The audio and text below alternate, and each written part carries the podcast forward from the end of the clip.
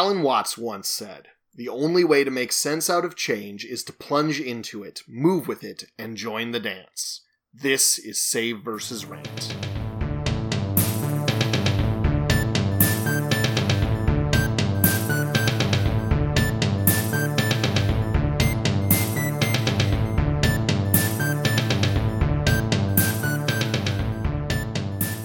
Welcome to Save vs. Rant, the Everyman Gaming Podcast. I'm John. And I'm Jeremy, and today we are talking about the Pathfinder playtest, Edition Wars. Yes, the second edition of Pathfinder RPG was just released, and you may realize that the first edition was released back in 2008. It's kind of a hard fork from D&D 3rd edition, with 4th edition going one way, and Pathfinder kind of trying to stay truer to the 3rd edition feel. This is, of course, the evolution of Pathfinder into its new second edition. Today, we're going to discuss the differences between the first edition and second edition and our thoughts on those differences. Now, we're just going to be talking about our impression of the rules. We're not going to be talking about gameplay because, well, John and I haven't actually had a chance to play Pathfinder second edition yet. I've rolled some dice, I've compared some numbers, I've run a few little combats with myself, but we haven't actually gotten to sit down with our gaming group and run the game, which is unfortunate, but we'll get around to it. There's a lot of games to play, though. That's just how life seems to work. So, we're going to tackle this in the most logical order we can come up with, which is just straight through the book, from front to back. Anything that comes up that is different that we really feel like we need to talk about, we'll talk about. So, the first thing that we should talk about is races. Uh, I think you mean ancestry. They changed the terminology. You see, race is becoming kind of an ugly term because of the euphemistic treadmill. Back when fantasy games were kind of coming out and fantasy novels were becoming a thing in the age of Tolkien and later in the age of Gygax, the concept of calling all of these diverse creatures races gave the notion that they were all part of the free peoples, that these were living creatures that were sapient members of a society. And the term race at the time gave kind of that rainbow world feel. And we don't get that feel from the term race now. Race has become kind of a divisive term that's used by people who are trying to be anti-scientific and insist that there are different structures and scales of humans who are better or worse in empirically measurable ways and that's ugly. Ancestry removes that sort of character from the terminology and i really like that. I'm gonna get off my soapbox now so we can actually discuss the rules but i felt it was important to mention that this change in terminology is really kind of a forward thinking thing that does do a lot to kind of remove the stigma associated with that sort of terminology. So, ancestry. The first thing that I noticed was right there at the very beginning of the entry. Your ancestry gives you HP. Right, because uh, all of these different ancestries are built differently in physical builds. Some of them are bigger, smaller, stockier, more wayfish like the elves. And as a result, they have different numbers of hit points that they infer to you. So that's a new change because before, the only way that your ancestry would have any bearing on your hit points would be as if it modified your constitution increasing or reducing it. Otherwise, it didn't matter like what your physical makeup was. That wasn't what determined how tough you were. So this is an interesting change right here. The next change that I noticed was that all of the races are a little bit slower to start off, which it took me a little bit to understand why, but then I realized with the new three action economy that the races are actually faster and you can just break up your movement a little bit more. We'll get more into the three action economy later, but it was a little thing to note. Next, we noticed that instead of your ancestry front loading you with a whole bunch of abilities as in previous editions. You know, if you're an elf, for example, you got this and this and this and this. You got a racial bonus to your perception. You got your vision bonuses. I believe low light vision for elves, right? Yeah. Yeah. I, I, don't even know why I had to check that. Um, and there were all of these other front loaded abilities that you would get that while they could be relevant all the way up through 20th level, they really gave you the biggest boost at first level. Now, a lot of the ancestries only give a few very minor things universally, and then beyond that, you have to take ancestry feats that give you access to the things that are typical of these ancestries. Uh, give, give a few examples, like the dwarven ancestry, for instance. Yes, the dwarven ancestry, there's one of them that gives you a bonus against all spells on your saving throws. Now, this also reduces your resonance, which is another new ability, which we'll talk about in a bit, but not every dwarf gets it. Specifically, that one you have to take at first level because it's a heritage feat. The heritage feats kind of rub me the wrong way. The way heritage feats work is at first level, you get an ancestry feat. If you take a heritage feat, you can't retrain it. It's part of who you are. And if you don't take a heritage feat, you can't get access to that heritage feat later. There are a lot of the feats, even the first level ones, that you could take later. But if, for instance, you have that dwarven heritage, you can't pick it up later. You can't remove it by any means. And it's just part of who you are. Everything else can be retrained because retraining is now part of the core rules as a concept. But these heritage feats can't be taken away and can't be changed. And let's find another quick example. Okay, like keen eyes for, for halflings. It gives you a plus two circumstance bonus when using the seek action to sense unseen creatures within 30 feet. That's interesting. I don't see why that has to be this heritage thing where you either have it or you don't. Now, the ones that actually make the most sense to me are the half elf heritage feat and the half orc heritage feat. Half elf and half orc are no longer their own separate ancestry in the book. They are now a subset of human, and you take your half elf ancestry as your first level human feat, and you get minor bonuses and whatnot, and you are now a half elf. While it is a common trope in fantasy to discover great secrets about your heritage and lineage. Oh my goodness, my father's Darth Vader. Very rarely will you just go, huh, I always wondered why dad was a little bit greener than mom.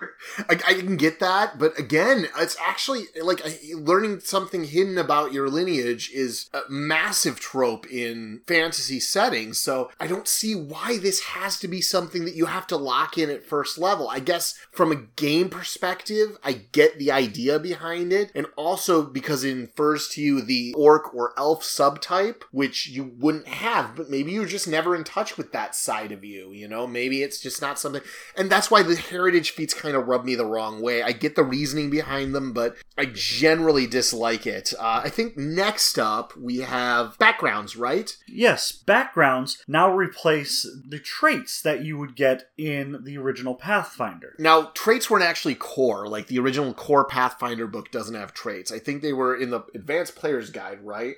Yes. And they were you could take up to two of them and they had to be in different categories but they all inferred very small bonuses to you. It generally was agreed that a trait was about as good as half a feat. And a lot of times the traits were built into adventure paths because they were very popular and they gave way to tie a character to an adventure path. For instance, in Legacy of Fire, there was a trait for having been friends with a specific character, and there was a trait in uh, Kingmaker, there was a trait for being a noble scion of a specific family, and that sort of thing. Well, all of these traits traits uh, have been replaced by these backgrounds, which are now mandatory for one thing. Traits were an optional rule in Pathfinder. Backgrounds are mandatory because they give you one of your most powerful things. That's your stat boost, which we'll talk about how attributes work soon, but just know that that's a pretty important thing. The thing I like about the backgrounds is they give you a skill feat they give you an ability boost, and they tie you into the world. I enjoy characters who have just received their call to adventure and have just set out on their first adventure, but they were people before they were adventurers. And I like knowing what that was, and I like having that inform a bit about your character. Yeah, I mean, nobody was 10 years old and was like, I'm just an adventurer now. This is my calling and I'm never doing anything else. I mean, you had to do something with your life, be it lounging about even, like that could be a background. But the point is, there's always something that preceded your call to adventure, and backgrounds are a great way of building on that. And I like the fact that they're kind of a mandatory part of it. One thing is that in Pathfinder first edition, some of the traits were empirically more powerful than others. Like they actually gave you a bonus that was well worth having, and they ended up getting overstacked. Rich Parents. That one is exceptionally powerful because it gave you more money at first level, which is ridiculous, honestly. And I saw it so frequently with players. And on the one hand, like they would all have a story reason why their character had it. But on the other hand, I knew they were just taking it because they wanted extra money so they could finally afford splint mail at first level or whatever. And it was kind of obnoxious. I like the fact that none of these backgrounds, because the backgrounds have a base level of power that is much higher than it was in first edition, you don't have backgrounds that massively stand out as being way more powerful than others. The next thing that we talk about are, well, uh, it says right here free boosts. I think that this we're, we're going to talk about the weird way that they're doing point buys now. So the old way that they did a point buy system was you were given a number of points to spend on your attributes and buying certain attributes they got you took certain numbers of points but it was never a one for one. Yeah it was it was always a progression where like you start at 10 and 11 12 and 13 cost one point but then it starts costing two points and when you buy 18 that's five points by itself and it just it's just a really it's a lot of math and for some players it's a little intimidating and annoying but in the second edition they did something different with that. Now all your attributes start at 10 and the choices you make at character build are what determines what those attributes are. Uh, the other thing that i really want to talk about here is how there really isn't a dump stat anymore. Before Charisma has always been the dump stat. Everyone has an awful charisma except for the one person in the party who can actually talk. You have three really ugly guys along with the one paladin in the group going, All right, now no one say anything, let me do the talking. Well, it's like one thing was that third edition changed that by adding the sorcerer and making the bard's abilities based on charisma, which in second edition they actually kind of weren't. Like you had to have a certain charisma level to be a bard at all, but apart from that, it didn't really matter. Well, now in third edition, you had the sorcerer whose spellcasting was based on charisma, and the bard whose spellcasting was based on charisma, and a few other classes that had charisma based things. And then in Pathfinder, there was even more things where charisma kind of mattered, but there was no universal reason to have charisma. If you were a fighter and you did not care about being a face in the party, there was literally no reason for you to have charisma. Second edition has changed that. Now there's the ability called resonance. You have to spend points of resonance to attune to magic items or to use magic items. And resonance is based off of your charisma. And I really enjoy that. I, I appreciate that they're trying to make all of the stats important.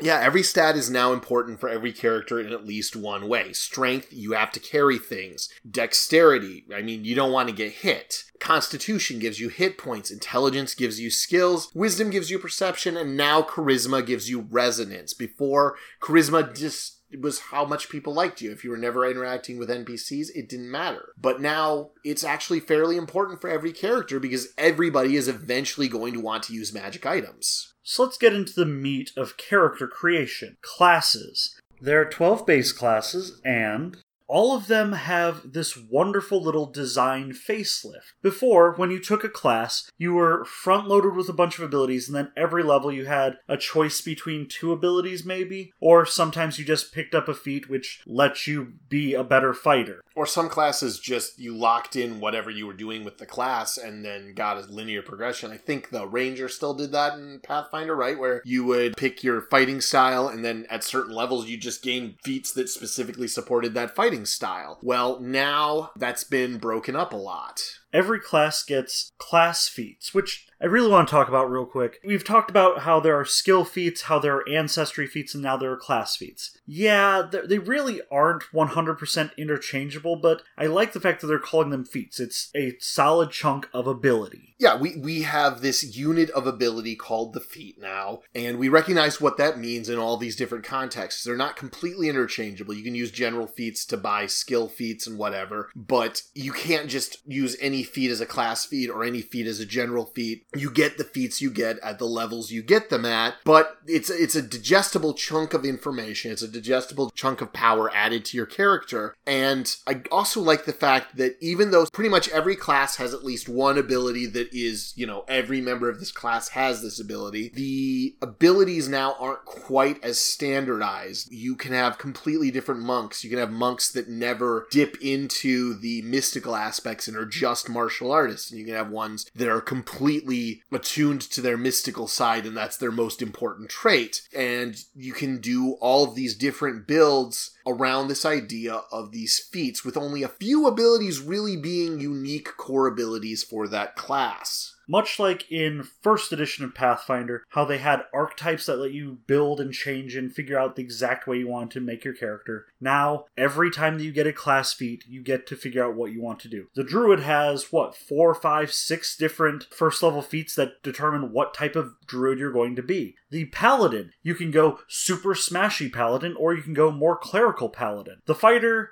well, okay, the way that you play the fighter is what your actual fighting style is. You don't actually change what type of character you are. You aren't going to be going, yes, I'm going to be the face fighter. I'm going to talk to my enemies and make them stand down. Yeah, yeah, you're still a fighter. I mean, that's that's a given, but the only really unifying ability of the fighter is their ability to do t- attacks of opportunity. That's another interesting thing is uh, attacks of opportunity are no longer universal to every character. In fact, a lot of those rules that were, you know, these these corner cases that everyone had access to, but kinda only really applied to certain characters. Now they're uh, uniquely fixed to specific character types, specific feats. After class, we have skills. Now, this is one of the major changes to Pathfinder 2nd Edition. Everything is based off of this proficiency system. There are five levels of proficiency there is untrained, trained, expert, master, and legendary. And all of them give small little bonuses. Untrained, you take a minus two to everything. Trained, you get no bonus. Expert, you get plus one. Master, you get plus two. Legendary, you get a plus three. And you add your level to almost everything now. It's just level is a static bonus. There's no base attack anymore. Just add your level. There's no progression for saves anymore. There's no reflex fortitude. Like, I get a plus two to reflex. I get a zero on fortitude and then half every level, whatever. Doesn't do that anymore. Now it's just add your level to it and then add any proficiency bonuses. Uh, so that kind of standardizes things a lot more. In fact, it's all proficiencies across the board. Skills use proficiencies. Armor uses proficiencies. Weapons use proficiencies. Spellcasting uses proficiencies. All of these small uh, bonuses really don't add up to much, but unlocking the different levels of proficiency give you more abilities in the skills. Now, as in many games, the skill list in Pathfinder 2nd Edition is a bit pared down from what it was before, but each skill does more. Acrobatics now gives you the ability to tumble, it gives you the ability to balance. If you are a creature that can fly, it lets you regain your ability to fly. It lets you brace uh, brace yourself against a fall, and all of that is just under acrobatics. Athletics now encompasses almost all of the combat maneuvers from Pathfinder First Edition. Here's an interesting thing, though, is that there also are abilities that you can only do if you're trained. As an example, in athletics, you can break grapples, break open things, climb, grapple, high jump, long jump, shove, swim, or trip if you have an attribute. But if you're trained in athletics, you also get access to disarm. It's interesting that disarm is the only ability that they've got listed as a trained action for athletics. I'm not sure quite how I feel about about that, but I think it's pretty cool that the combat maneuvers are more readily available and not as heavily stigmatized as they used to be. Uh, honestly, in Pathfinder First Edition, nobody was going to be tripping anybody unless they were specifically trained to trip people. Whereas in this edition, it's a lot more viable for characters who didn't like sink a bunch of feats into tripping someone. Speaking of feats, I do want to talk a little bit about skill feats real quick. One of the things that always irked me about Pathfinder First Edition, really all of the 3.x variants, was anytime you took a feat, you took a feat that made you better at whatever your build was. Now, whenever you get a feat, if it's a skill feat, you aren't doing combat with it. You are expanding what skills you have. You are not just a sword attached to a body. You are a full person who has more to him than just his ability to punch someone in the face. I think a lot of the skill feats are built around the two new modes of play. They've broken down the play modes into encounter mode, which is what most people think of when they think of D&D. You know, you're doing the combat mat sort of encounter. And then there's exploration mode, which is for like if your characters are moving over terrain or exploring a dungeon or something, and then downtime mode. And I think that a lot of the skill feats are more geared toward exploration and downtime mode, which is really interesting interesting. I don't feel like exploration mode and downtime mode are quite finished. I know it's still a fairly early draft, you know, this is the beginning of the playtest, but I feel like th- those are things they really need to expand on a little more. They're pretty well defined, and it's nice to have actual definitions for things we were already doing, but uh, they, they were also pretty well defined in, I want to say, uh, Ultimate Campaign. Yeah, Ultimate Campaign explored a lot of that and expanded on it. There's a lot of that stuff that I feel could have been explored and included even in this fairly early edition, but uh, maybe I'm jumping the gun on that. Point being that the skills mostly work in those modes, the skill feats. Oh, another thing I wanted to mention about skill feats. One thing that really grinds my gears in games is when a new book will come out and will introduce an ability and a feat required to do it. Well, that's all fine and dandy, except what if that ability, in many cases, is something that you already feel like you should be able to do with that skill? Dirty tricks in Pathfinder lets you do stuff like throw sand in people's faces and stuff. Before that came out, I was letting people do that, like as a combat maneuver, just as kind of an improvised play thing. And then it was codified, and not only did codifying it make it weaker than how I had been running it, which I felt was already fairly subpar. Like no one was really doing it seriously as an honest combat thing, and the new version was even worse than what I was doing. But on top of that, all of a sudden people who were doing that before couldn't do it anymore because they didn't have the right feat introducing that feat and giving them the ability to do that through a feat implicitly says anyone without that feat can't do it. And one thing that I've liked about how the playtest is doing it is that it doesn't look like many of the skill feats do that sort of thing. Most of them just say, oh, like Hobnobber, for instance, it says normally you're allowed to do, I want to say, four gather information attempts during a given day of downtime. That increases it to six. That's the only major change, which is cool. It gives you more of something you could already do. It makes you able to do something that everyone has access to better. And I really like that over suddenly cornering and cutting off abilities that everyone had access to before the feat was introduced. One of the things I really enjoy is how this playtest is codifying complete ways of playing the game. Let's say I had a character who came from Katapesh or came from Osirion and wielded a scimitar, and I want to be a dervish dancer. Well, I would just say I'm dervish dancing and possibly take the dervish dancer feat, and that's about it. Weapons now have weapon traits that actually make the weapon play to a particular fighting style. And that has me super excited. Now, in first edition, there were, of course, weapon traits, but most of them enhanced something a character was already doing. These ones actually change the way you would play with that weapon in an actual, like, combat grid situation in meaningful ways. The example that I want to use really is the scimitar. It has two abilities, forceful and sweep. One of them gives you extra damage so long as you're attacking someone that you didn't attack already this turn. And the other one gives you a bonus to hit so long as it's not your first attack in the turn. So you're expected to make multiple attacks against multiple people. You're expected to be spinning around and hitting everyone around you. That, in my mind, is the classic dervish dance fighting style. Whereas a light pick doesn't do that. A light pick just does a ton of damage on a crit. So you're trying to swing and trying to get these perfect crits to do all of this damage in one big hit. Right, focusing on focused attacks with it versus the scimitar, where you're spinning around, flipping all over the battlefield, and trying to hit as many people as you can, which is a really cool visual and a really cool way of playing a character. It changes how you play the character, and that's really what good abilities should do: is make multiple ways of playing the game viable. All right, so after equipment, we really just kind of go into basic playing of the game. Uh, let's see, there's spells. I enjoy the fact that spells now take a different number of actions